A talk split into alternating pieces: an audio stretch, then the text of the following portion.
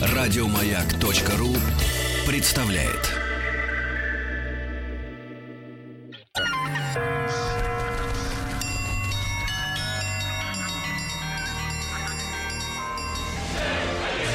Русский мир. Истоки.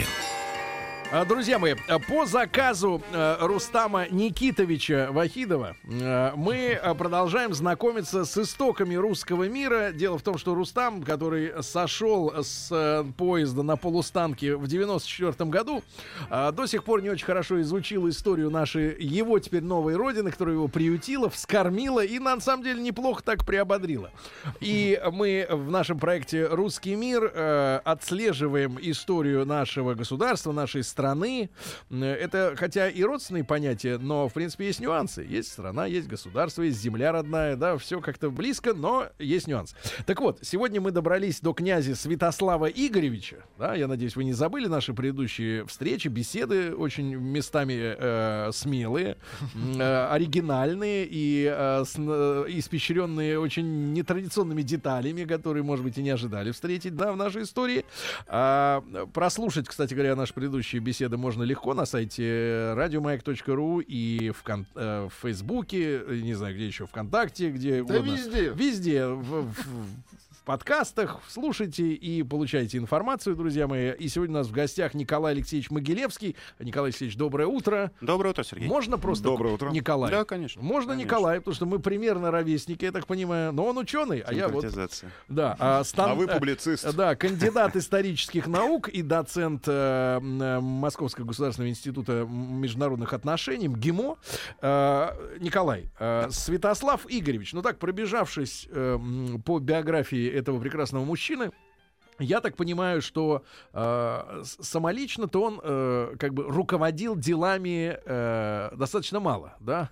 Потому что сначала был маленьким, а потом он как бы так все время был в командировках, в отъезде. Вот интересно, Сергей, вы э, как знаменитый публицист, как вы себя представили, это голос, голос народа, да. Вы начали с конца, с того, что я приберег да. на сладкое. Хорошо, Придется хорошо. Сладкое придумывать по-другому. Я вам сейчас процитирую э, фразу Сергея Михайловича Соловьева, сошлюсь на старшего великого коллегу, который писал, что э, можно сказать, что Святослав на Руси э, никогда не имел значения князя.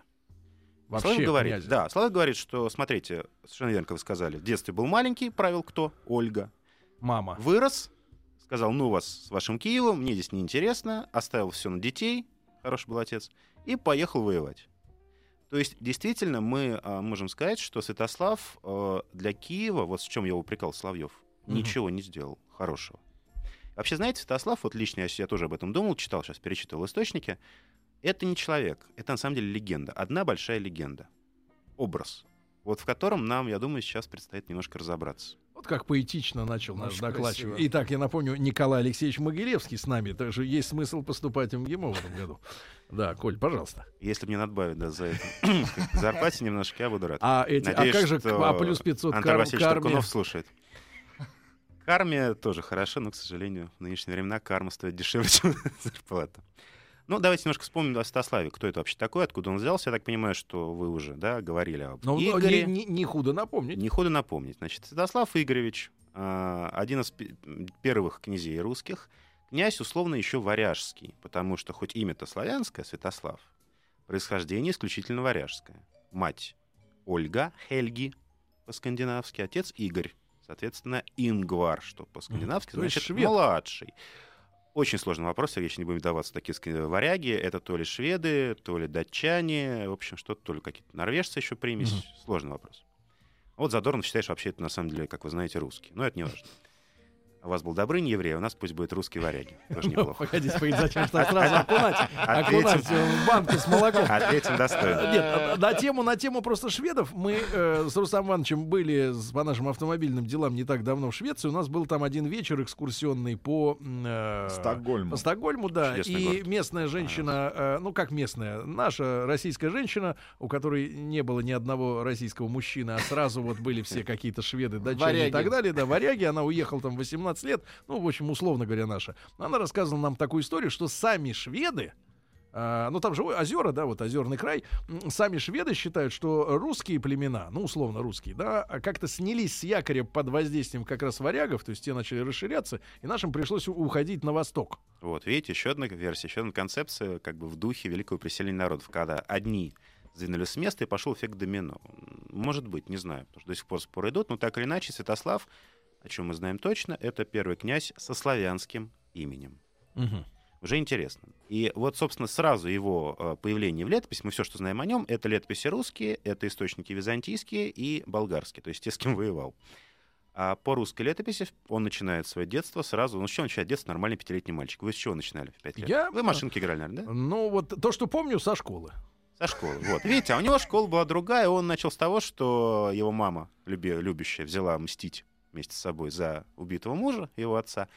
То есть и... у него восх... сохранились воспоминания об этом тяжелые, убийстве? Тяжелые, да, тяжелые. А, нет, об убийстве нет, а о том, как он поехал мстить, сохранились, я думаю, потому что по летописи он в пять лет перед сражением а, с Древлян. древлянами, да, он а, взял дротик, и по старинному обычаю, не только славянскому, но и германскому, он метнул а, этот дротик в сторону Первым. врага. А, получилось не очень здорово, он попал собственному коню в ногу. Uh-huh. Слаб был. Но дружина сказала: ага, князь начал, наша очередь. И поскакал, значит, вслед за ним. То есть уже, видите, начало такое немножко легендарное. Ну, мальчик пять лет, мечущий дротик, ну, я не верю. Вы верите? Я нет. Ну, может, какой-нибудь там, типа, тамагавка? Или... Может, потешный? Нет, это дротик, который весил э, не как, э, да, там, сейчас. А, а у него просто он... выпал из рук, наверное, так в ногу и вонзился. Ну, видимо, да, видимо, да. Но вот некий такой символизм, что Святослав сразу начал свою, свою военную карьеру в пять лет. Мне кажется, это рекорд. Я таких случаев больше мировой истории не знаю, лично я. И вот как-то он как начал, так и продолжил. Он, собственно, нам повезло. У нас есть описание, почти фотопортрет. А Святослав уже под конец жизни заключал договор с императором Византии. И приплыл он к этому императору договариваться. Конец жизни для тех времен, для Святослава. Это, сколь, это какой Но возраст? Святослав прожил... Вот в летописи написано, что так подошел конец семнадцатилетнему правлению Святослава. Ну, плюс, значит, мы прикидываем еще лет... четырнадцать, да, до совершеннолетия, ну вот, соответственно, тридцать с небольшим. Угу. А, так вот, он приплыл к императору Византии, Иоанну, Иоанну Цемисхию, и при нем был при императоре очень образованный человек, историк Лев Дьякон. И он нам оставил просто фотопортрет, описание. А, знаменитая картина Святослав, который гребет, значит, император угу. приплыл роскошным челом на роскошном корабле. Святослав приплыл в лодке вместе с дружинниками, греб сам, в белой рубахе. Вот вы говорили сейчас про чистоту. Рубаха Святослава была просто чуть чище, чем у остальных. Угу. Он был невысок, но и не мал ростом. Крепок в плечах, широк в плечах, крепок. Голубые глаза, ярко-синие. Совершенно обритая голова. Угу. И оставлен только, как называется у казаков, оселедок, да, кажется, вот, такая вот такой угу. хвостик сзади, что показывает, указывает на знатность рода. Угу. На верхней губе усы, ухо сережкой, которая украшена двумя рубинами. Левая и правая. Вот этого не помню. Думаю, что... Не знаю, кстати. Вот этот Дьякон мне описал. Я думаю, что тогда это не было так важно.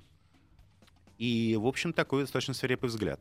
То есть это был настоящий, вот если показали сейчас человека... Такой украинского типа. Казак. Абсолютный да? казак. казак. Абсолютный. Который приплыл к императору Византии, который вообще-то себя считает, ну, как бы наместником Юлия Цезаря. Тут к нему какой-то вот непонятно что приплывает в лодке, еще и гребет сам вместе с этими. И с ним о чем-то договаривается. Конечно, византийцы считали Святослава, ну, обычным варваром. Византийцы всех считали варварами, это нормально. Они папу римского считали варваром, это, ничего такого там нет.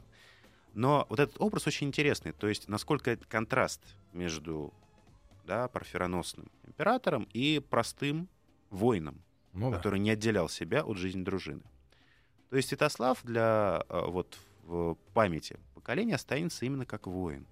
Сейчас поговорим, почему он так остается. А можно маленький вопрос да. такой подспудный, Коль? Угу. А, Николай Могилевский у нас сегодня в гостях, кандидат исторических наук и доцент МГИМО. Мы сегодня в рубрике «Русский мир» говорим о князе Святославе Игоревиче. А, на каком языке они общались вот, друг с другом? Я имею в виду, если, если имя русское, первое, да, официальное имя русское, то что за язык у них тогда был? Знаете, я, к сожалению, у меня когда-то была... Я метался между, значит, истфаком. Не, не то, что метался. У меня были мысли про филологический факультет. Я окончал исторический факультет МГУ вообще-то. Вот. У меня были мысли о филфаке, филологическом факультете. И если бы я пошел, я пошел бы на как раз э, сравнительную прикладную лингвистику. Нет, как раз науку, занимающуюся жизнью языков. Вот. И этот вопрос меня тоже всегда интересовал. Договоры, договоры э, с Византией составлены уже на старославянском. Я думаю, я предположу, не специалист, Думаю, что филологи меня могут опровергнуть. Думаю, что они общались еще, конечно, в скандинавском. Потому что в основном Святослав а, ходил в походы со своей дружиной. Не со всеми славянскими племенами, которые были у него в подчинении, как это было принято, скажем, при князе Олеге, угу. который набрал всех. Просто. Вот сейчас первого апреля призыв. А вот можно сказать, что призвал всех. Думаю, что Святослав общался еще вот на скандинавском. Мое угу. предположение исключительно. Не претендую на Тогда его. Такой вопрос, может быть, чуть в будущее, но тем не менее, как специалист уже. А куда эти потом дружинники все как-то рассосались? Это называется ассимиляция. То есть они, они не, асси... не они уехали, смеш... да, нет, не остались? Нет, варяги, как и финно-угры, очень легко ассимилировались. Потому что а, ассимиляция как проходит тяжело. Когда один народ явно выше другого по уровню. Скажем, византиец никогда бы не ассимилировался в древнерусском обществе. Он выше уровнем по развитию. Не значит, что он лучше, он просто вот они достигли большего. А визан... варяги, конечно, стояли, например, на одном уровне со славянами и легко поэтому mm-hmm. перемешивались. Вот mm-hmm. и все.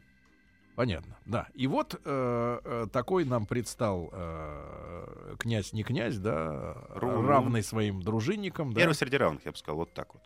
Потому что вообще князь и дружина — это очень интересная тема, и очень много общего в это, у Святослава с германскими вождями. Вот в чем? Как-то. Ну вот, скажем, в том, что... Э, между князем и дружиной заключается такой, знаете, своего рода договор о том, что князь дружиной командует, дружина ему подчиняется, угу. но князь за это ей ее одаривает дарами после удачных походов. То есть дает грабить. Дает грабить, и главное, следит не просто, чтобы пограбить, а чтобы справедливо все было. Как, да, сказали в девяностые по понятиям. Угу. А дружина за это, естественно, ему послушна. Но в случае нарушения договора дружина имела право пересмотреть его. И пересмотреть не лучшую но для не в бою. Князя сторону. Нет, но в бою это не лучшее время. Хотя, хотя, если враг посулил больше... Не, ну дружина все-таки... Для варягов и для дружины Игоря и Святослава главным позором был, знаете что, Сергей? Что? Как, вот для вас что главный позор? Для меня? На работе. На работе? Не прийти. Нет, прийти наоборот. Много-много можно соблазнов. Ну хорошо, вот у них был один главный позор. Это бежать с поля боя. Трусость. Трусость, то есть предать своего князя. Если ты предаешь, ты э, все, ты не жилец. Не, мы Сережку не предадим никогда. Вот, у вас хорошая ну, дружина, вы Сергей. Вы в Сокольниках, конечно, да, вам сложно. Закусывайте. Вот, у вас хорошая дружина. Вот и Святослава была тоже хорошая дружина, с которой, видимо, был примерно такой договор, конечно, юридически не оформлявшийся. И вот именно по этому договору Святослав их водил по городам и весям. А с какой целью, товарищи, ходили? Грабить, кормить дружину. Вот то это есть, как бы производство наша цель, как в советское время было. Да, мы делаем, да. делаем станки ради станков. Да, еще мне очень нравился плакат на здании артиллерийского училища «Наша цель — коммунизм». Ну вот примерно так. Святослав, конечно, в первую очередь э, стремился, да, к наживе. Но вот разные историки на это по-разному смотрят. Николай Михайлович Карамзин, как его Пушкин окрестил, да, последний летописец, первый историк, он примерно называл, в отличие от Сергея Михайловича Соловьева, он называл Святослава нашим Александром. Имею в виду, конечно, Александра Великого, Александра Македонского. Да, похоже в чем-то.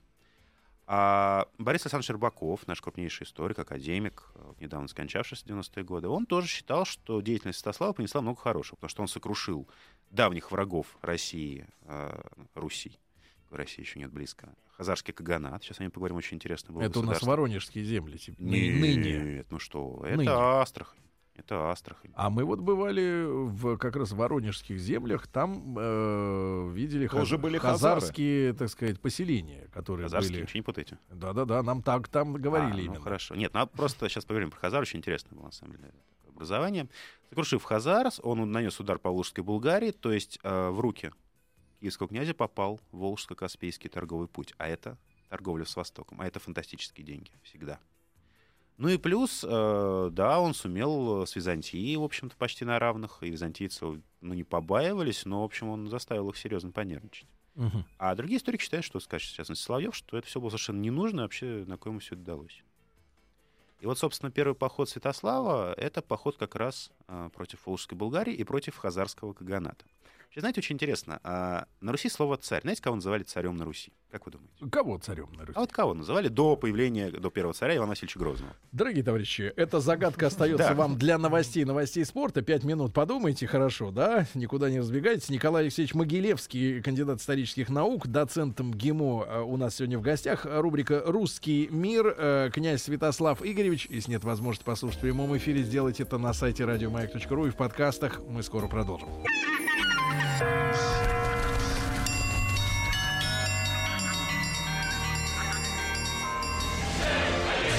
Русский мир. Истоки. Друзья мои, итак, в рубрике «Русский мир» мы сегодня в студии беседуем с кандидатом исторических наук, доцентом МГИМО Николаем Алексеевичем Могилевским. Просто Николай, наш э, сверстник, ровесник, да, и вот, э, а уже кандидат исторических наук, да. И, Николай Алексеевич, э, мы сегодня говорим с вами о князе Святославе Игоревиче. Э, у, у слушателей, которые, ну, э, может быть... Э, как-то внимательно слушают, может возникнуть вопрос. А фамилия у него как? Рюриковича мы. Что, ну, вот, все по классике. Рюриковича, все по классике. Да, чтобы не перепутать с Романовыми. Да. Нет, ни в коем случае. Да. И э, Святослав Игоревич, значит, один из его походов, да, э, был как раз э, в сторону Хазарского каганата. Каганата, да. Значит, каганат наводит нас на мысль о том, что вот эти шутки... Мы с царем не разобрались, шут... Сергей Валерьевич. Да, да, сейчас разберемся. С царем сейчас разберемся, что, что шутки со стороны Владули, да, о том, какие? Что Илья Муромец был... Э, это не моя шутка. Иудеем, да. А каганат — это, соответственно, люди, которые живут по уставу иудейскому. Да? Сергей, еще один дурацкий советский анекдот. Короткий, самый короткий советский анекдот, знаете, да? Давай. Ваша национальность, да. а, вот, а, значит, что касается царя. Давайте страшную музыку сначала для царя и потом да, про каганат. Да, царя только страшно. Началась. а, кого называли царем-то на Руси? Ну, изначально слово «царь» вообще к царем называли, конечно, Господа, в первую очередь. Потом библейских царей, потом императоров. Берем ближе. А, царь для русского летописца — это император Византии, он рядышком. А потом, когда император Византии стал послабее, это хазарский каган. Угу. То есть человек, от которого э, зависела Русь, так или иначе. Хазарский каганат вообще очень интересное образование. Это где территориально вот. Сегодня? Это территориально э, территория, территориальная территория, это местность, это самая дельта Волги, город Итиль, ныне Астрахань, считайте, что это Астрахань. А, и важнейший город Хазар — город Белая Вежа или Саркел. Ну, Вежа, кто знает ридну-мову немножко, знает, что это слово означает «башня» украинский. Угу. И у белорусов. А это, и у белорусов, совершенно верно. Это район нынешнего Волгодонска.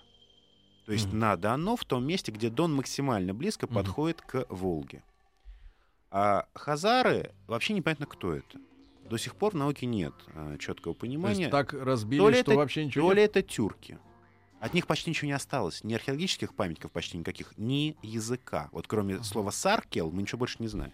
Uh-huh. То ли тюрки, то ли финно-угры, то ли еще кто-то. А в лучшие времена, лучшие времена для них были в начале тысячелетия нового, первого, они свою власть распространили даже на Закавказье. Потом, к веку восьмому, их оттуда вышибли э, достаточно бесцеремонно арабы. Uh-huh. А хазары не расстроились, они сказали, ну и ладно, собственно, не больно-то хотелось, ограничили свою территорию Кавказскими горами и пошли в сторону славян. Обложили их данью, э, в общем, не самой тяжелой, и жили себе припеваючи. Вообще удивительное было государство, потому что главный принцип государства был, знаете какой? Чего не хватает так многим нашим нынешним? Веротерпимость. Полная. В стране было четыре религии. Язычество, ислам, христианство, иудаизм. Есть один очень... Вот, вы хотели сенсацию? Пожалуйста. Ну. А, создатели славянской письменности, которых звали как, Сергей? Кирилл и Мефодий. Опять садитесь. Но не надо сейчас вот этих вот, не надо о людях. Так вот, как-то раз в столице Хазарского каганата, городе Итиль, кстати, Итиль так называли Волгу татары потом, произошли споры между иудеями. Иудеи всегда значит еврей, евреи всегда значит иудеи. Это не надо путать два понятия. Одно вера, другое национальность. Иудеи Понял, и христиане а, сошлись в споре, чья же религия лучше. Ну, в общем, спор старый, совершенно бессмысленный. И чтобы представить точку зрения христиан наиболее, так сказать, да, объективно и авторитетно, был отправлен посол специальный к византийцам с просьбой прислать опытного, искушенного в этих делах, в прениях оратора. И знаете, кого прислали? Святого Кирилла. Угу. Хазарский каганат. И после его проповеди двести человек крестились. И государство не препятствовало каганату, не препятствовало этому совершенно. Потому что, действительно, верхушка каганата исповедала иудаизм. Это уникальный случай в мировой истории. Не то, что они исповедовали иудаизм, хотя это тоже, а вот такая веротерпимость. Плюс город... Да, хазары жили чем? Они не были разбойниками. Они жили торговлей. Транзитной. Восток-запад, восток-запад. Для каждого, для каждой веры были свои суды. Для язычников свой судья, для крестьян два своих, для иудеев два своих, для мусульман два своих. Старшие были мусульманские, кстати, а не иудейские. То есть это государство, пока вот я читал тут очень хорошую работу, дореволюционную еще, угу. Там замечательная цитата, я приведу почти близко к тексту, почти точнее, точно, что пока Европа, значит, погрязла в ужасе совершенно, грязи, кстати, вони и полном тьме, то на Востоке Хазарский каганат являл собой образец настоящего, цивилизованного, как сейчас говорят, толерантного, демократичного государства. Ну, как демократично. А как же они, вот если, если они все-таки тор, тор, тор, торговцы, да, то как они обложили данью э, вот. славянского а, времена? Где торговля, там деньги. Строим нехитрую логическую цепочку. Где деньги, там возможность нанять армию. У них была, во-первых, очень мощная армия собственная, великолепная конница, десять тысяч всадников, гвардия, охрана кагана и наемники.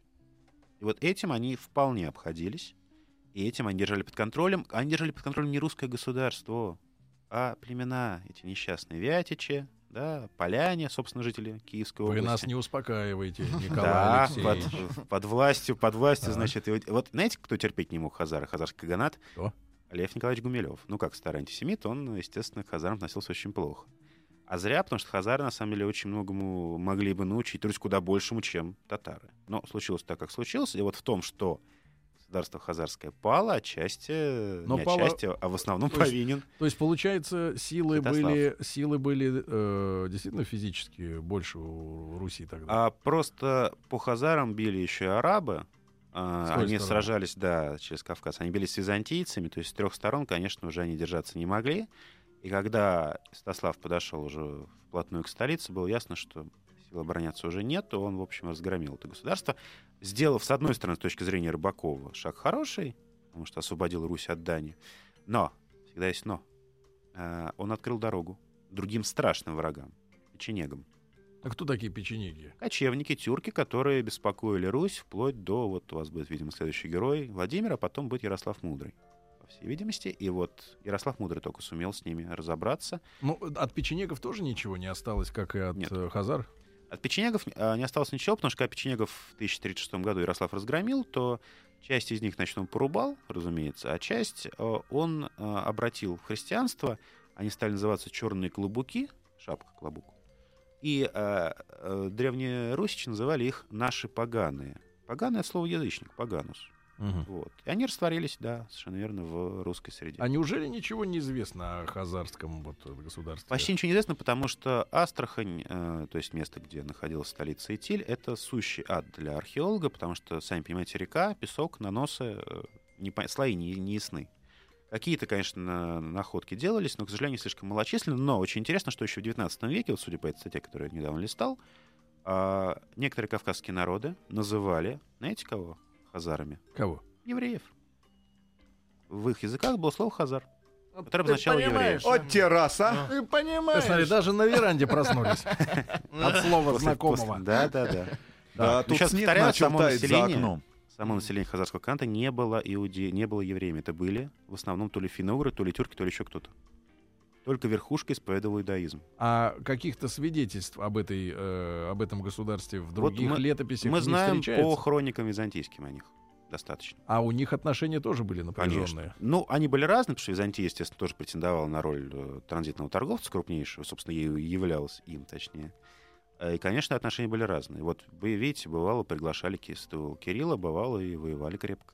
Угу. По-разному. После того, как хазарский каганат Вот пал. после того, как в моем любимом романе Остап понесло.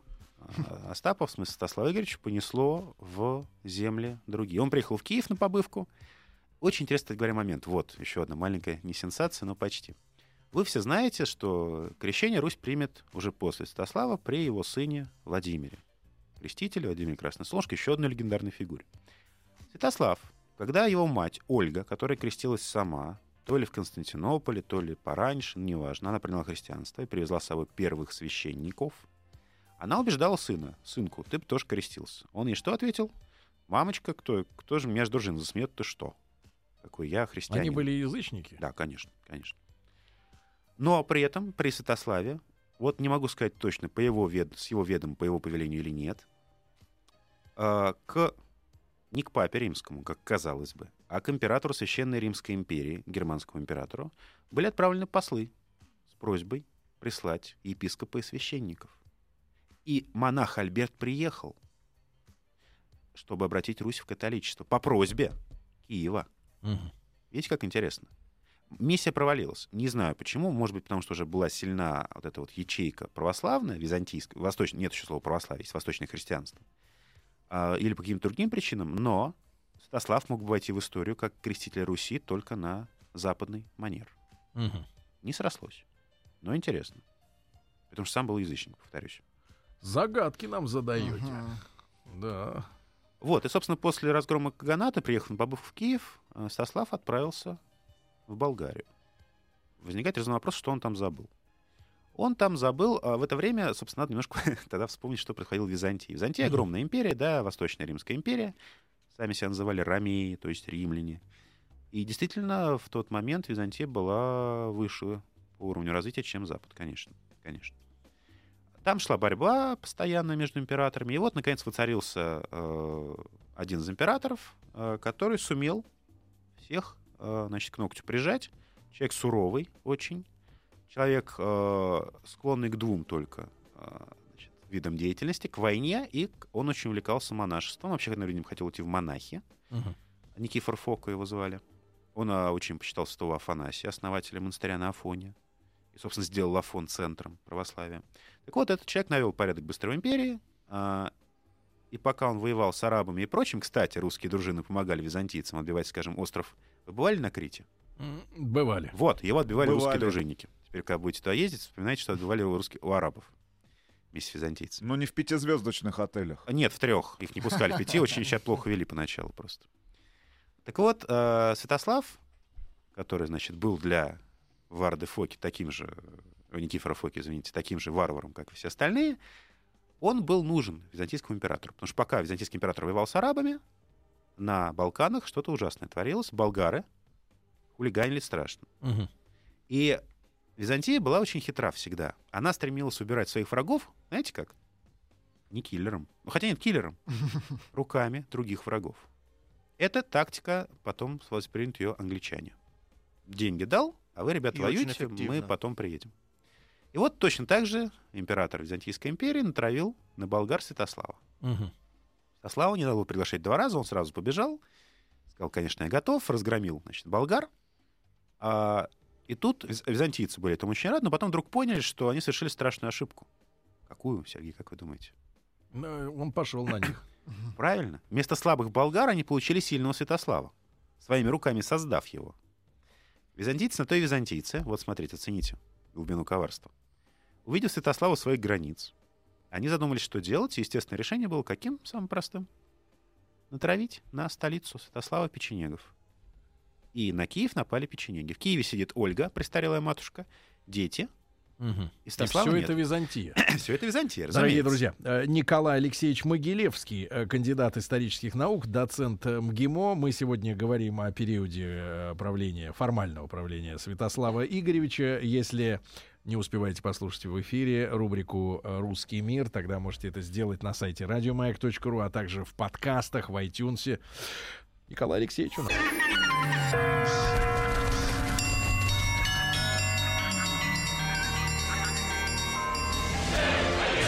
«Русский мир.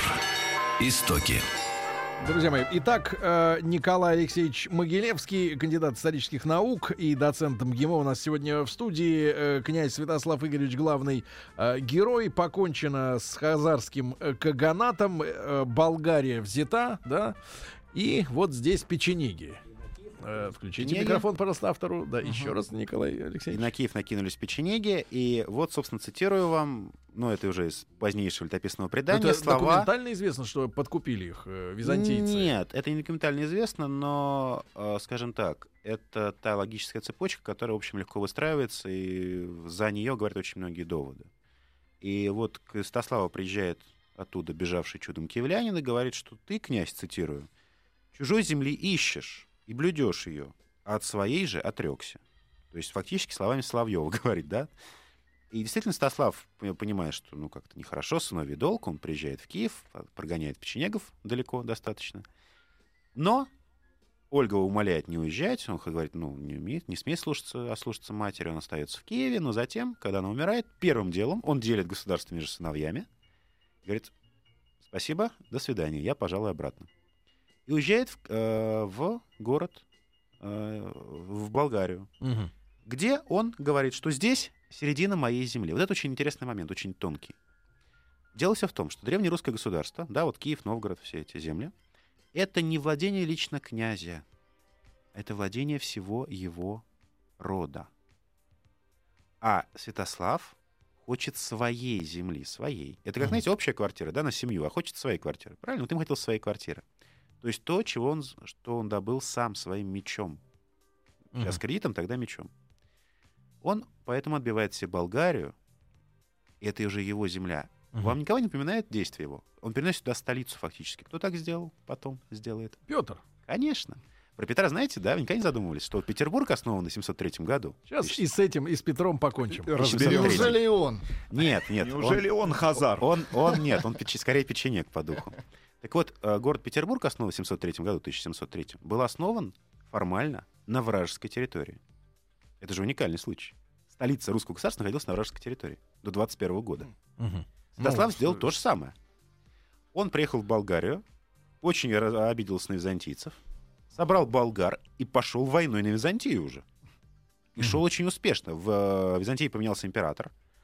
А и новый император Иоанн Цемисхий увидел, что, в общем, война враг у ворот, как в игре и в фильме. Он собрал армию, и с чудовищным трудом ему удалось Святослава осадить в, клеп... в крепости Доростул. а... Русские пару раз едва оттуда не вырвались, и только наемники, латиняне, сумели отбить их приступ.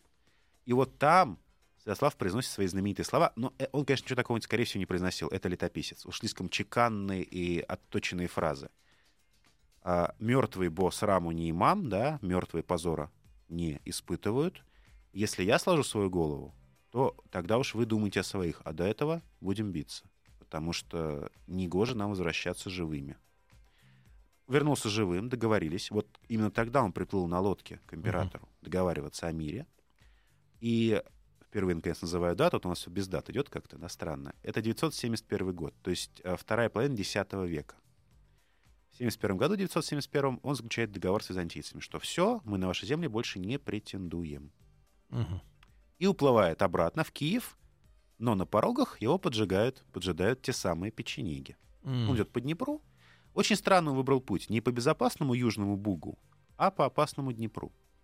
Версия есть. Почему он хотел возвращаться именно так? Потому что он возвращался в Киев, уже отданный своим сыновьям, ну, как неудачник. Формально уже от всего отказался. Он сказал, ребят, правьте, я, я в Болгарии, я разберусь. Ехал он... Не при делах. Не при делах, да. И вот именно поэтому он пошел, видимо, по опасному пути. И, ну, вы знаете, что по легенде князь Печенежский сделал из черепа чашу, на мой взгляд, странный способ пить вино, но тем не менее, потому что неудобно, мне кажется.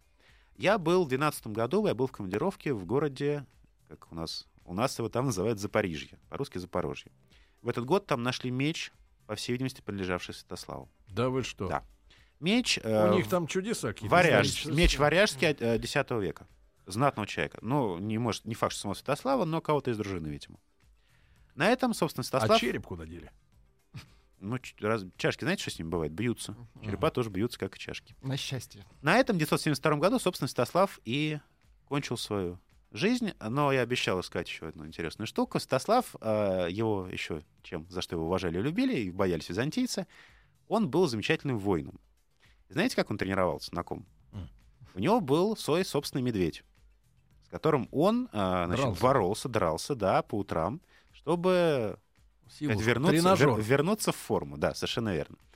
И это, но конечно, как пор... когти-то ему выдрали? Поражал византийцев, этого не знаю, потому что, на самом деле, Сергей, это я вас решил с первого апреля поздравить таким образом. Такого медведя, конечно, не было. А были... Элегантно. Да нет. Вот и вся программа первоапрельская. Погодите, и про хазар наврал, и про печенегов наврал, и про Петра наврал, и про череп, про иудаизм наврал. Самый плохой день. Только про медведя. На самом деле, Святослав в русской истории, вот очень интересная его оценка. Вот князь Олег, как мы его называем? Олег вещий. Какой? Правильно. Вещи. Вещи, то есть знающий наперед, что да. мудрый. Княгиня Ольга, премудрая Ольга, сразу. А этот? А этот воин. Да, бесстрашный Святослав. Но мудрый к нему не прилепилась. Потому что почему? Заботился не о своей земле, угу. а о походах. Это, идеаль... Это образ идеального воина. Именно что образ. Русские летописи, конечно, умалчивают о его поражении. Ну, говорят о них вскользь, о поражениях. Мы знаем о поражениях благодаря византийцам и болгарам. А прославляют его подвиги. И на долгие времена Святослав остался действительно образцом идеального князя-полководца, который вот водил свои дружины, который, как Суворов, да, спал. Он же, вот я забыл процитировать, в летописи говорил, что он ходил легко, акипардус, то есть барс. Без обоза, без палаток, спал прямо на голой земле. Угу. Никаких котлов, ничего. Легкий был отряд и быстрый. Угу. Именно и поэтому... брал на месте. И брал, да, да. Иду, хочу идти на вы, это же его, иду на вы.